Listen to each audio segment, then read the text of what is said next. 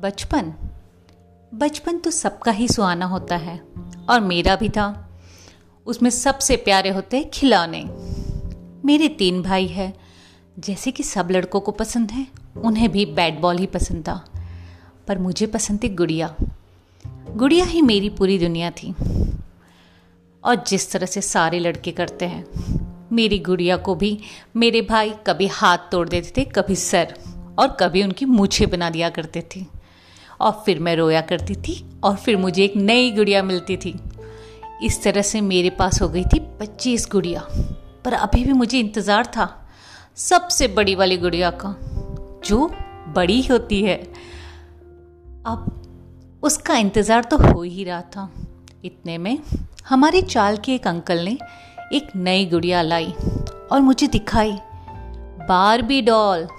मैंने कहा, ये तो कितनी प्यारी है। उन्होंने कहा, ये है बारबी डॉल। मैंने कहा, गुड़िया गुड़िया नहीं, डॉल। और वह डॉल ही मेरी अब ख्वाहिश हो गई थी। इंतज़ार था कि कब मैं उसे, कब वो मेरी होगी, अपनी डॉल। बहुत इंतज़ार किया मैंने उस गुड़िया का, क्योंकि उस टाइम पर वो गुड़िया हर शोरूम में नहीं अवेलेबल थी। इंतज़ार करना पड़ता था। और एक दिन वो मुझे फिर से दिखी। हमारे घर के बाहर एक वीआईपी शोरूम था, जहाँ पर इस तरह के इम्पोर्टेड डॉल्स और कार हुआ करती थी। मैं घंटों वहाँ रुककर उस गुड़िया को निहारती रहती थी और इस तरह आसानी से नहीं मिलते थे हमें खिलौने। कोई त्यौहार होना पड़ता था, जन्मदिन होना, या फिर बीमार होते थे, तभी मिलता था खिलौना। चार भाई बहन थे हम लोग। फिर इंतज़ार किया राखी का। आखिर वह राखी का दिन आ गया और मुझे मिली मेरी गुड़िया। ओ, डॉल, बारबी डॉल। सपना साकार हुआ। अब मुझे पच्चीस गुड़ियों की चिंता नहीं थी, क्योंकि इसी डॉल में बस समाई थी मेरी दुनिया। गुड़िया से डॉल की ये जर्नी बहुत सुहानी रही। थैंक यू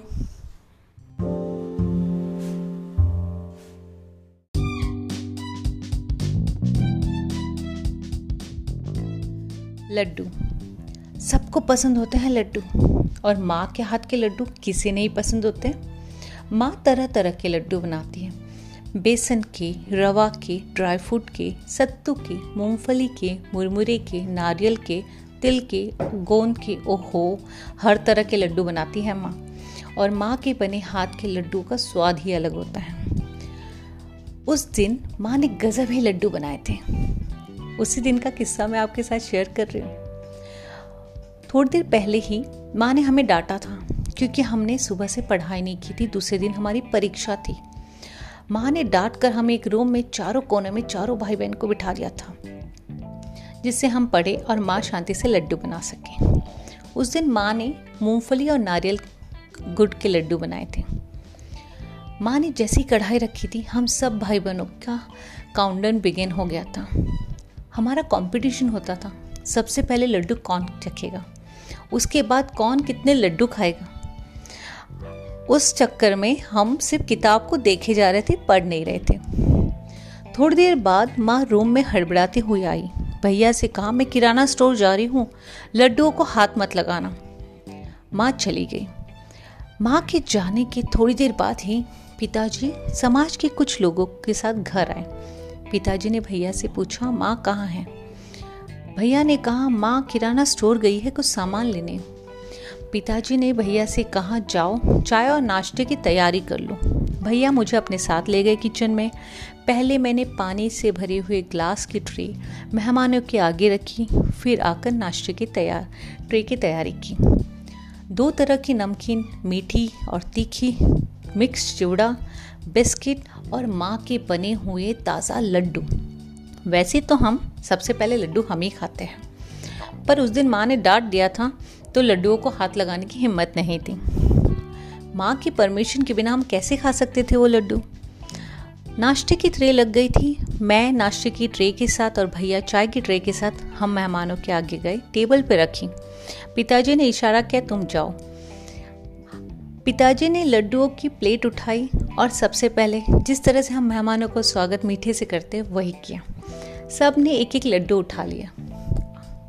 थोड़ी देर बाद हमें आवाज़ आने लगी। वाह वाह की नहीं। आ उई आओ आहा। हम दौड़ते हुए बाहर गए। हमें कुछ समझ नहीं आ रहा था। सभी अंकल ने अपने हाथों को गाल पर रखकर एक कंधे से दबा रखा था। हम देखकर सोच रहे थे, क्या कर रहे हैं? उतने में ही सबसे बड़े दादाजी जैसे अंकल ने अपने दांत निकाले। उन दांतों में लड्डू फंसा था। अब दांतों में दांत, लड्डू था या लड्डू में दांत, वो नहीं समझ पाए थे हम। पर वो देखकर हम चारों भाई बहन ज़ोर ज़ोर से हंस हंस कर लोट पोट होने लगे। वो अंकल जी ने बड़ी कोशिश की उन लड्डुओं को दांत से निकालने की। और थोड़ी देर बाद वो दांत टूट गए, पर वो लड्डू दांत से हटे नहीं। और ये देखकर हमें और ज़ोर ज़ोर से हंसना आ ही रहा था। एक अंकल ने कहा, बहुत ही सख्त बने हैं। दूसरे ने कहा, सच कहूँ तो पत्थर है पत्थर। ये सब चल ही रहा था। उतने में माँ ने गेट से एंट्री की। पिताजी ने माँ की तरह अब देखा और मन में पूछने लगी, कैसे लड्डू बनाए हैं? आँखों आँखों में उनकी बातें चल रही थी। माँ सोच रही थी, तुमने सर्व ही क्यों किए? और माँ ने आकर, पहले तो हमें आँखें दिखाई। क्यों हम इतने हंस रहे थे? माँ ने आँखें दिखाकर हमें अंदर जाने का इशारा कर दिया। और माँ ने सबसे क्षमा मांगी कि गुड़ सख्त आया था। किराने स्टोर वाले ने कहा था, नया गुड़ है, पर वो डालते ही कड़क हो गया था। वही बदलवाने के लिए गई थी मैं। मैं क्षमा चाहती हूँ। अब क्षमा। तो अंकल जी ने कहा, क्षमा तो तब करेंगे ना जब हमारे दांत हिलना बंद हो।